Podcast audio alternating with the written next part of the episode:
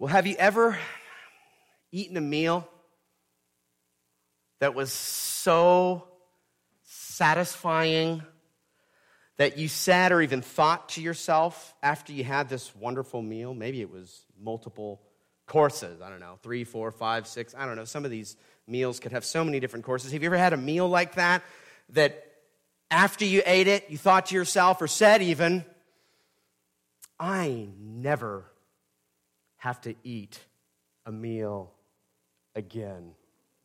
My whole life. That was so good.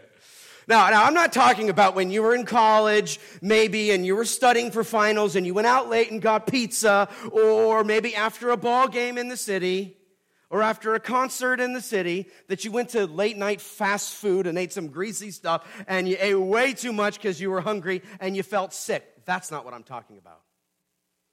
No, I'm talking about a meal that was so good, so satisfying, so enjoyable just like, I don't ever have to eat again. It was so good. Or have you ever been on a date where everything just seemed to go perfectly? You might be here with that date, so pay attention here. There were no awkward moments or pauses, no spilled drinks at the dinner table. Everything went better than expected and everything was just great. And you were thinking to yourself, I have reached the pinnacle of romance. And you thought, I'm in love, I'm so content, and I'm satisfied. Or have you ever had a vacation where everything you planned to the T actually, actually happened? Everything you put on your day planner to the time, to the, even if you planned like, you know, overplanned with huge expectations like the Griswolds, and you, you had these high expectations, but everything just seemed to be met. Everything went well. The relationships were perfect. You, you, your spouse was happy. Your kids got along the whole time and, and listened and engaged. I mean, that's the kind of vacation to be excited about. And you might be thinking, man, that was good. That was a spot on vacation, just as I planned. I've reached satisfaction. That's as good as it gets. Have you ever had a job? You maybe have had many jobs in your life, done many different tasks and things, and you did a lot of different jobs, you know, for the glory of God. You, you went, you were there. You clocked in and you clocked out, you were there. But that was just kind of a job. I'm not talking about a job like that. I'm talking about a job or something that was so fulfilling to you that you loved it. You were happy with the compensation. You were happy with your coworkers. It was meaningful. It was great. And you thought, this is it. I've reached satisfaction. Maybe it's almost my dream job or situation. It's great. Now, we've all had different experiences like this to one degree or another. And I suppose that some of you may not have any good memories like this, and that's just sad to hear. But for many of us, or most of us even, will have some variation of a good memory in the past that, that just went so well. These things are common to man. These experiences, we all have different desires and emotions and appetites and needs and things of that nature. And these experiences, you see, they're just common to man. You want to know what else is really common in all of these situations for each of us? We have all experienced the great and obvious letdown after these wonderful experiences of life, haven't we? After that great meal, the next day, what happens? You get hungry again and you need to eat again. That one perfect date will not suffice. You will want to create other occasions to go out with that significant other or your spouse. That you're going to want more of that. That vacation, no matter how wonderful it is, it's not going to last. It's not going to last forever. And in fact, you might go the rest of your life trying to recreate that perfect moment that probably won't happen, but you're going to want to go on another vacation. Why? Because none of that is going to ultimately fully satisfy you. You're going to kind of want more in that way. I don't even care if you've reached your dream job and your dream career. In a fallen world that we live in, there will be challenges for sure, just like anything else in life. None of these things will ever fully satisfy you. But here's the thing they were never meant to fully satisfy you, ever. There's nothing that can do it, no experience that could get us that full satisfaction. Only a single person will be able to meet all your needs and longings. And only one person, for that matter, will be able to do that. For we're going to see in our passage that Jesus really is that satisfaction, that bread of life, the only solution to the perpetually, over and over again, unsatisfied. We could run around our whole lives, and we will run around our whole lives seeking satisfaction in other things, other lesser breads, so to speak. And we're going to be disappointed every single time. But not so if we find our satisfaction in Jesus, the bread of life. Not physical bread, don't even think communion this morning as it relates to this passage, which communion, of course, represents Jesus, but that's not what he's talking about in this very important passage of Scripture. What we're going to be seeing is that the person and work of Jesus Christ is the only solution, the only satisfaction for us. And we're going to walk through this passage of John 6, as you see on the screen, using three C's for our outline. And if you know me, you know that I don't always use alliteration like this. But when I do, I hope it's going to be memorable for us. So here they are. Here are the three C's. I want us to check, come, and cling. Check your motives. Come to Christ, cling to grace. So let's see it in point number one in that first C, check your motives. And turn with me in your Bibles to John chapter 6, and while we're going there, I'll catch us up on the context here um, up front. As I've hinted, this passage is the bread of life discourse or the bread of life teaching, where Jesus calls himself just that. What does he call himself? The bread of life. Jesus, you see, prior to this in John, before John 6, had fed 5,000 men and many more women and children with the miraculous multiplication of the fish and the loaves. You know that story, right? A miraculous, amazing multiplication of limited resources to feed the masses. Jesus is amazing. And then after that, after this miraculous need was met, the disciples were out on the water in a storm at night, and guess what? They left without Jesus, but somehow Jesus met them out in the storm. Only Jesus could walk on water like that. Jesus met them in the storm, and he cared for them and helped them in that moment. And this is all before this passage and what we see here in all this is the crowds are fed. They were looking for Jesus. They were looking for Jesus for more food, more miraculous things. If you got fed on a big day like that, you were hungry, there was no food, and, and, and someone came and created a miracle, wouldn't you be going after them too? In that context, that's what they were doing. But the people you see, they knew that Jesus did not go out with the disciples. They were looking all for him. They were taking boats out to sea to find him um, because they wanted to see them. They wanted to see Jesus. And that leads us to our passage here in John chapter 6 and verse 22 to, to pick up on the context.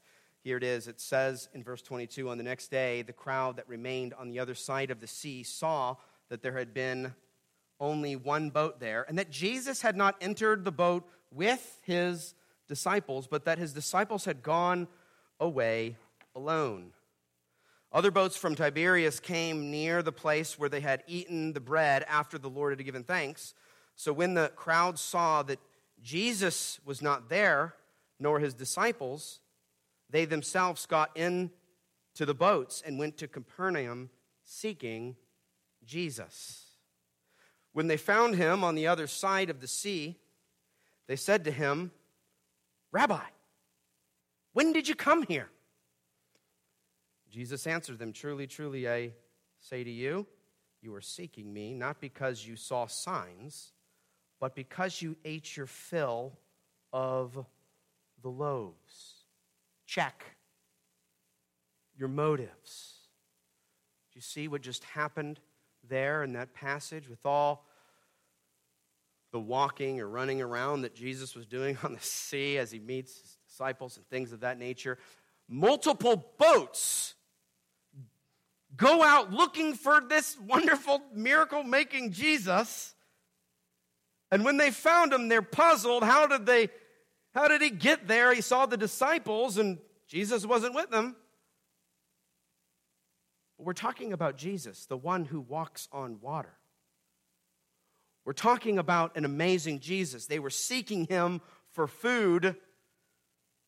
That was their motives. I want us to check our motives for seeking Jesus today as well. Last week in our uh, sermon on Christian friendships, we spent some time, a lot of time, thinking about exactly what a Christian was and wasn't, or, or what a Christian is actually and, and, and isn't. We saw that there is a category of people who say that they're interested in Jesus, right? But they're not genuine believers. They're not born again, they're not transformed. I think we may see an illustration here of these people in our passage, at least initially. Did you see it? Uh, what were these crowds after in Jesus, really? What do they want? They were coming to Jesus not because they necessarily loved him and saw him as the Messiah who was going to take away their sins, but they came to him why? To get some more food. That's why they were after him. You think Jesus, you think seeking Jesus for a meal ticket is a genuine motive for real believers? I mean, if that's the main thing, is that, the motive? Seeking what he can give you, that give him the food? Not, not at all. Jesus didn't come to have his people, to, to bring people to him so that they can get bread and fish whenever they demanded to meet their belly's needs whenever they wanted. He didn't come for that, but he came to take away his people's sins. But it seems like they're not interested in Jesus in that way, in this pursuit of him. And Jesus calls them out on it. You see that? At the end of our text, he says, I know why you came. It's for the food.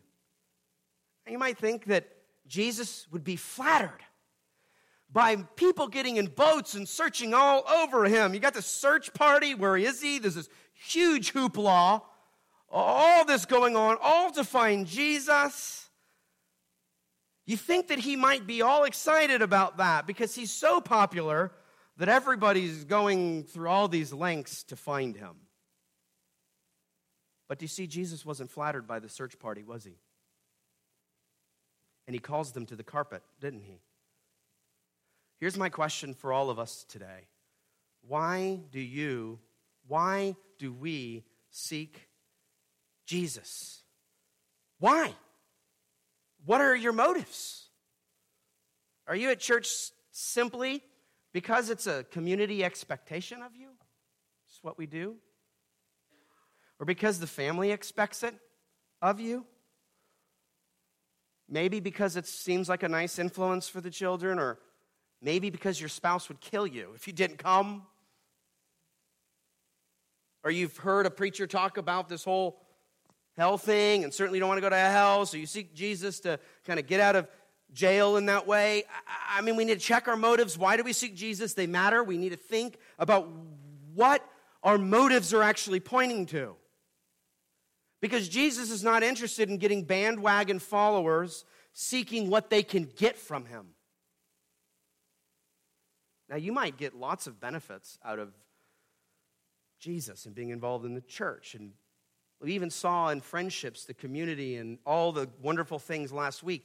It's not wrong to appreciate those benefits or even I mean, none of us want to go to hell for punishment. It's not wrong to, to love and seek Jesus so that we might not experience judgment. These things aren't all bad, but if you are seeking the benefits without the Savior, you're just like those who wanted bread but didn't love the Savior. Do you see that? Check your motives. Do you love the Savior here with us? Many of you know my testimony and how I once said that I was a Christian. I even thought I was a Christian but I didn't love the Savior. I didn't see the Savior as my only solution to my problem of sin. I didn't think I had a problem. I thought it was all good. I didn't glory in my Redeemer, as the song goes. Do you? Check your motives. Because Jesus is the real deal. And you want to get this Jesus right. You don't want to have the wrong motives with him. In fact, we're going to see here in verse 27 right now that we're talking about the issue of eternal life as it relates to these motives. It matters. Look at John 6 27. It says, Do not work for the food that perishes, but for the food that endures to eternal life, which the Son of Man will give to you. For on him God the Father has set his seal. Did you see that contrast there so clearly? They wanted more fish and loaves. They wanted food that perishes. Jesus instructs them don't come after that, but come after the kind of food that lasts. Lasts longer than the greatest meal that you could ever imagine or that you've ever had. Certainly lasts longer than these fish and loaves that were already all gone, no matter how miraculous the multiplication of them were. Jesus shows the crowds clearly that he is the real deal and that he is the bread of life that provides eternal satisfaction and eternal life. And God the Father has set him, his seal upon the Son. There's nothing better than that. You want to know if what Jesus did and who he was was good enough? The Father set a seal on him. Now that's something to pursue. That's a kind of approval that we, we would need the Father saying, yes, what Jesus did. That's it. So come to Jesus in this way is a matter of eternal life if you come, or eternal life or eternal death for those who don't come to Him. This is serious. And this leads us to our second point. And number two, come to Jesus. So we saw check your motives, and if we're not supposed to seek Jesus for perishable foods, and if that's a wrong motive, how do we get this imperishable food? Come to Jesus. Let's see it in our Bibles uh, at John 6, 28 through 34. Now, for this, then they said to him, We must, they said to him, What must we do to be doing the works of God? Jesus answered them, This is the work of God, that you believe in him whom he has sent. So they said to him, Then what sign do you do that we may see and believe you? What work do you perform? Our fathers ate the manna in the wilderness, as it is written, He gave them bread from heaven to eat.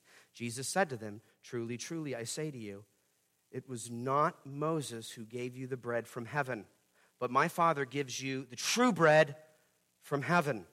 For the bread of God is he who comes down from heaven and gives life to this world.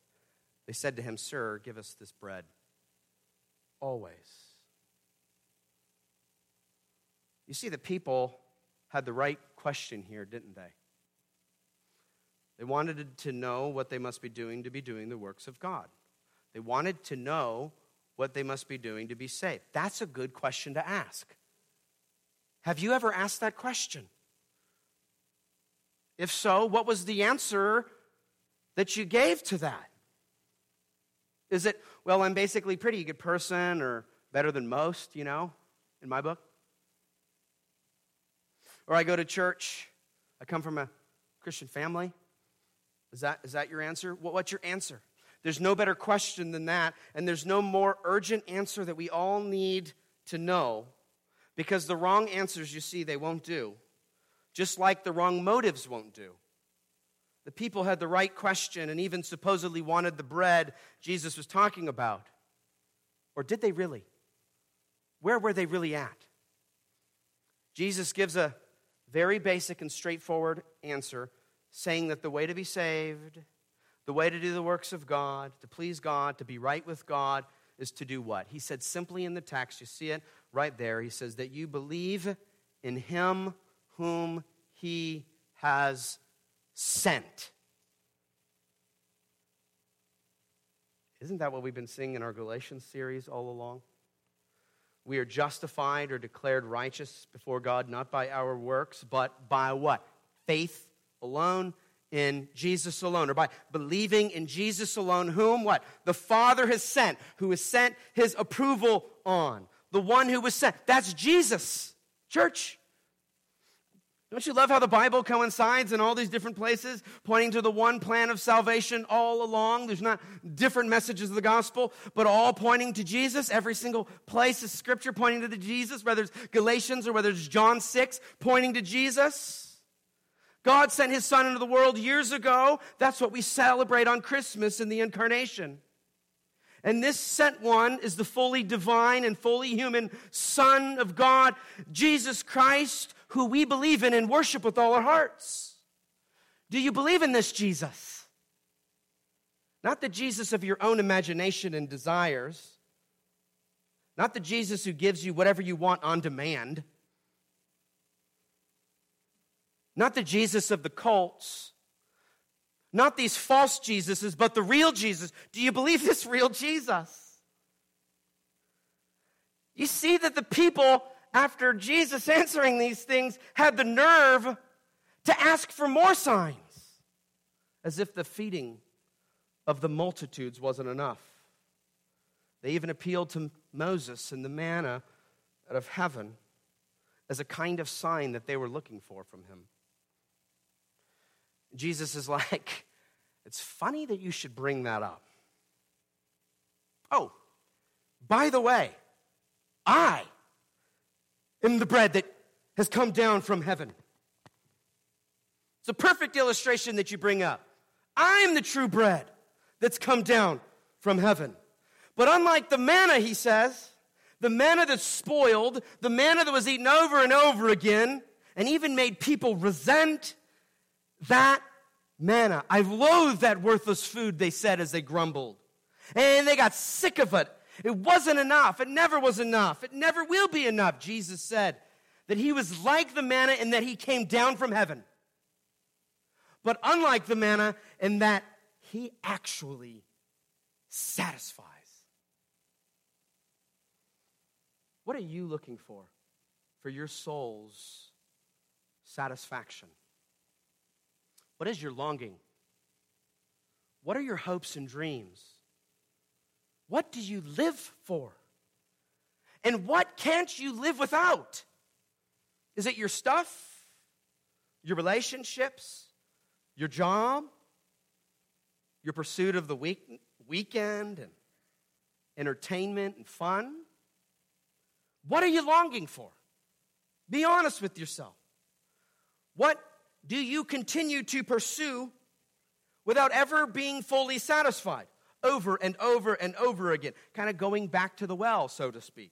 What is it that you long for?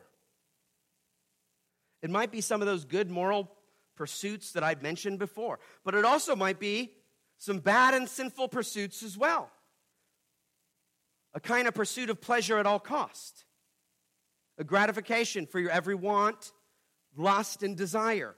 What is it that you are pursuing? Whether it's the good stuff like family and work and vacations and good non sinful things, or the bad stuff like sinful lusts and passions and these types of things, either way, all of those things will never ultimately satisfy you, and all of those things will always leave you wanting more. Never being quenched. Like the man stranded in the desert, searching for water with parched mouth, about to die. All those other pursuits, if you're pursuing them in this way, if you're pursuing them in idolatry in this way, they will never satisfy. Only Jesus provides the living water. Only Jesus provides the bread of life. And it's by coming to Him in faith that we can receive it to our everlasting, eternal profit. Nothing better than that. But how do we get that bread? We come to Jesus in faith. We trust Jesus alone for our salvation. We believe in Him. Let's see it clearly from our text so we can know beyond a shadow of a doubt how we come to Jesus, how everybody comes to, to, Jesus. Look at John 6 and verse 35. It says this Jesus said to them, I am the bread of life. Whoever comes to me shall not hunger, and whoever believes in me shall never thirst. Do you see that? Coming to Jesus is believing in Jesus, not just thinking he's cool or simply saying his name but seeing this true Jesus who came to take away his people's sins, who came to go to the cross.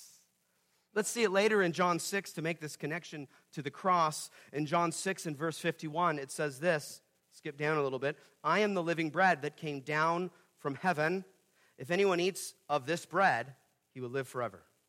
And the bread that I will give for the life of the world is my flesh. You see there that the giving of Jesus' flesh is the death of Christ for believers. And the eating of Jesus is metaphorical here, pointing to the necessity of coming to Jesus through faith, of believing the gospel. If you're a believer, if you're a Christian here, then please, whatever you do, whatever you do. Turn away from all those worthless, untrue bread and means and seeking of satisfaction that will never bring you that full happiness and joy. Put it aside. It's not going to satisfy you. Come to Jesus. Be reminding that it is Jesus alone who satisfies in that way. Turn from all those other worthless bread. It's not going to cut it. And dear unbelieving friend who may be here with us, if you've not ever come to faith in Jesus Christ as your Lord and Savior, I implore you now. Come to Jesus by believing that Jesus alone has given his flesh to be broken for you, so that you might have eternal life if you would just believe in him if you haven't placed your faith in Him, if you've never done that, maybe the Lord is working in your heart right now. Maybe He's moving you. Maybe He's, maybe now is the time to trust in this Savior. Maybe now is the time to turn away from the worthless bread to the bread of life. But you might be thinking, I don't know if I can do that. I've had too many bad things happen in my life. I've messed up too much. I've neglected God too many times. My response to you here and Jesus' response to you here might surprise you. And this I would say to you in this situation, even here right now, you can't. You can't come to Jesus. But by the grace of God and working of God alone, only through the working of God in miraculous ways would any of us come. If He's working, if God is working in your heart and eyes and ears and mind right now, don't delay, don't push it aside. Come to Jesus.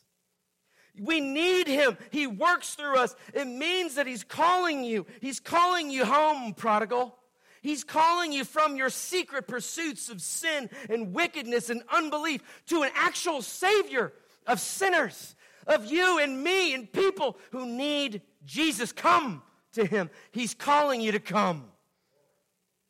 Where are you right now? The crowds were seeking Jesus with the wrong motives. Are you like them? They just came to Jesus for the wrong ways. What does Jesus say when they come to him? This is where they're at. He says in verse 36 But I said to you that you have seen me, and yet you do not believe. That's where they were at. He said, You see me with your eyes, and you seek me for more food, for what I can do for you, but you don't believe. Is that you today? Is it? You would think that the Savior would be distraught at this point. The idea that the crowds were coming to him and going through all this work and boats and standing before him and interested in him, but then they get there and they're just a bunch of faithless people looking for a handout and a meal. That's all that they wanted. But how does Jesus respond? He doesn't respond with doubt and cower in the corner or anything like that. What does he do? What does Jesus say to them in their wrong motives and their wrong coming to him? This leads us now to our third point for this. And number three, cling to grace. Our third C, cling to grace. Look with me now in your Bibles at John 6 and verse 37 for this. All that the Father gives me will come to me. And whoever comes to me, I will never cast out.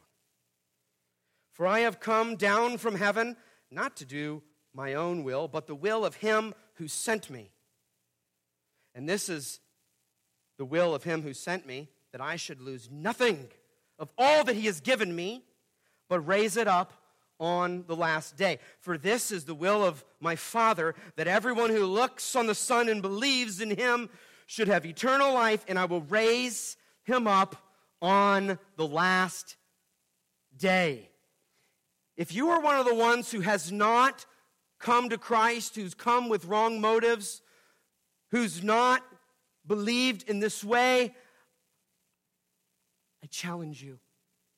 Cling to this grace. Come and cling to grace. Come to Christ. Cling to Christ. And even if you are here and you're a believer, which I know of many of you,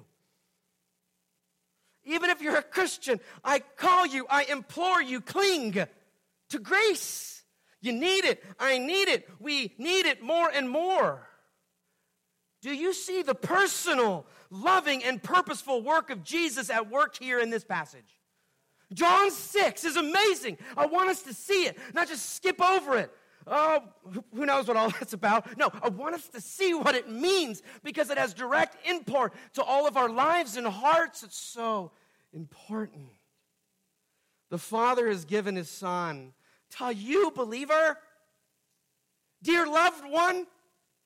And the Son would leave his heavenly abode, take on human flesh. He was sent to rescue us. Believer, did you know that? Did you know that the Father sent his Son for you? Christian. If you are a Christian here, that means that he chose you and he sent his Son directly for you. That is good. The dear children of God that the Father gave to his Son would actually be those who come to him in faith in Christ. If you're a believer here today, look at what God has done for you in Christ.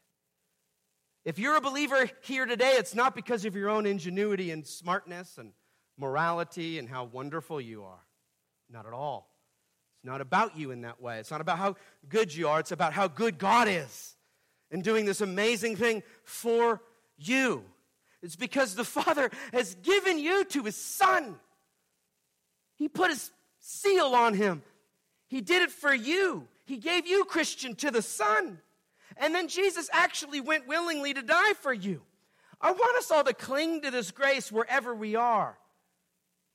In your doubts and fears, cling to this sure reality that the Father gave you to His Son, and He actually did come for you.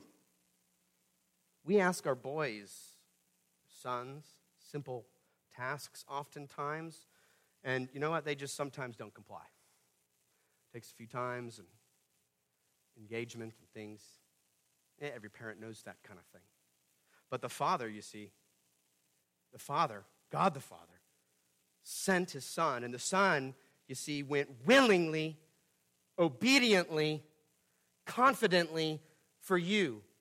The Father says, Go get him, son. And the Son went for you. And not only did the Father give you his Son, Jesus, but he gave you to him and him for you to secure your future resurrection. Did you see it in the text? As Easter's coming up, did you see it? The passage that we just read said it clearly. That is what God's purpose in sending his son for you. And that, that is what we see that we should be, that you should be raised up on the last day. Why? Because he sent his son for you. Both the Father and the Son. It's their good plan for you, Christian. Is there any better news than that? I mean, tell me. Talk to me after church. If you have better news than that, I- would like to hear it because that, that'd be some amazing news. I don't think you have it. I don't think there's anything better than that. Oh, I've experienced it. Have you experienced it? Have you experienced God in this way? Do you know what it is to have your sins forgiven? Do you know what it is to have the hope of eternal life? Do you know what it is to have your resurrection day just as sure as Jesus' resurrection day that happened in the past? Do you know what it's like? On my own, church, oh, on my own, I would have abandoned ship long ago. I would not be in the faith today if it wasn't for God sending his son for me, and the same goes for you. Glory in that.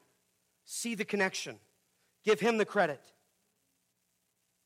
But how do you think all these people now responded to Jesus' audacious claims here? And these were very big claims he was making.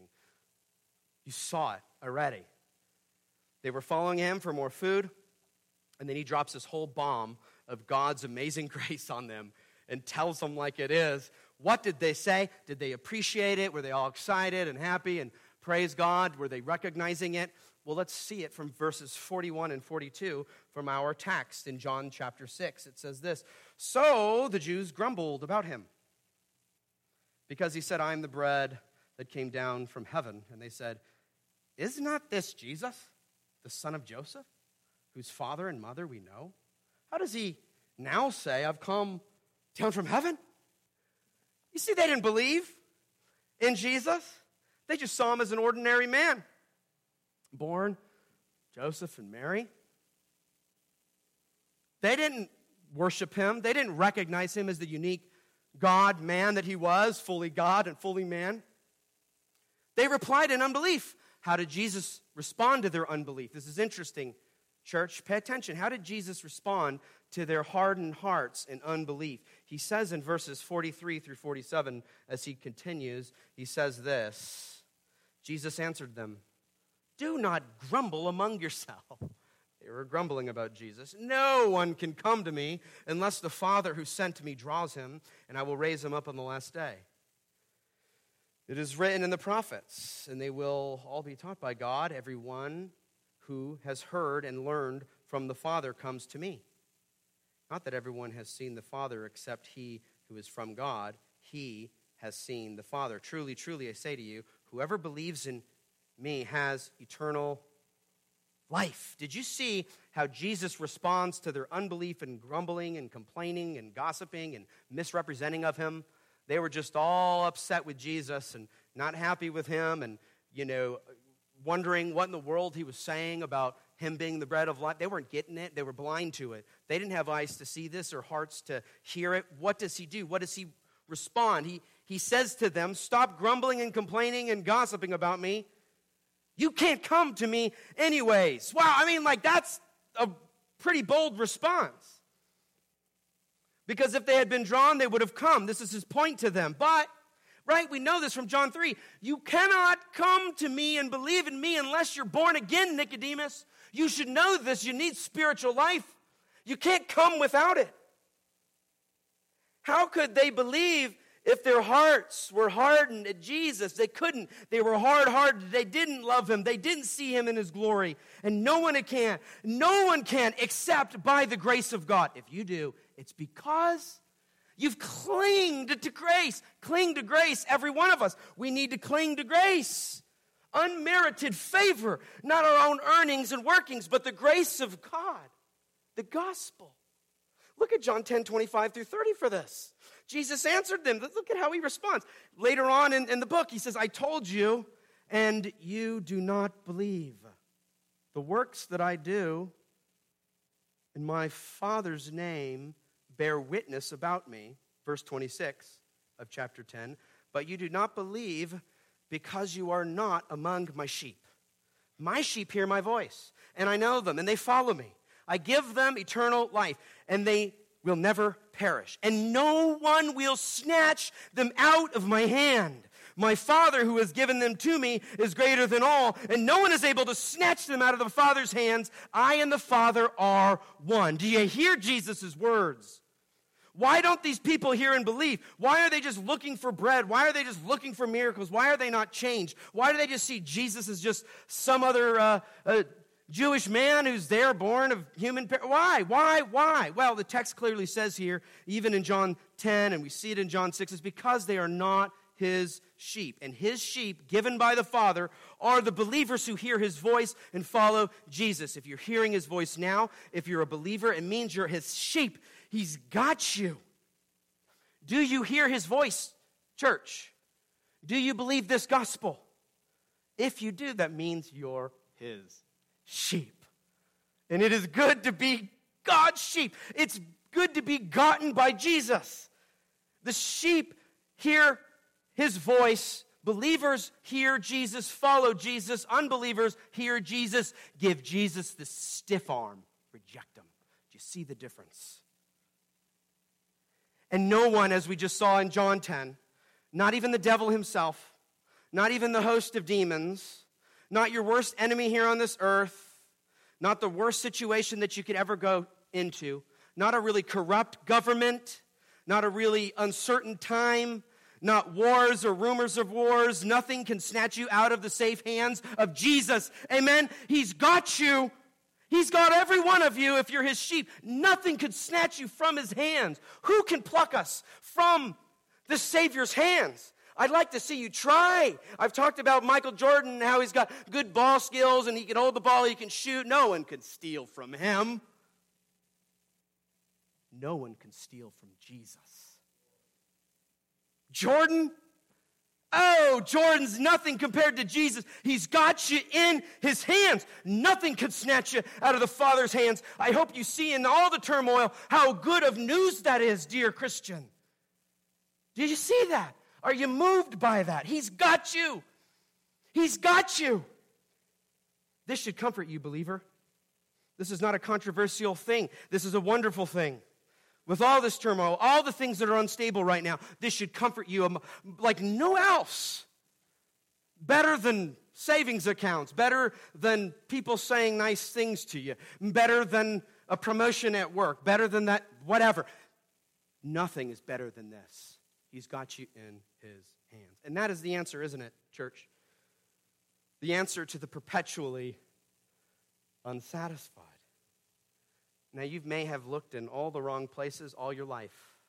I want you to land right now, here this morning, and every other morning. I want you to land back in the Savior's hands. I want you to come back to Him. I want you to see your hope in that. And I want us to close here in verses 48 to 51 to remind us of this reality that we've been seeing all throughout John 6 so far. Look at verse 48, and it says this I am the bread of life. Your fathers ate the manna in the wilderness and they died. This is the bread that comes down from heaven so that one may eat of it and not die. I am the living bread that came down from heaven. If anyone eats this bread, he will live forever. And the bread that I will give for the life of the world is what? My flesh. Jesus is the bread of life, church. Jesus is the only solution to your perpetual unsatisfaction, uh, to your problem. He's the only answer to that. Believe in Him and you will never perish. Believe in him, and you'll never run dry and thirst and hunger spiritually again because he is your full solution and satisfaction. So, three C's, church. Check your motives, come to Christ, and cling to grace. Let's pray.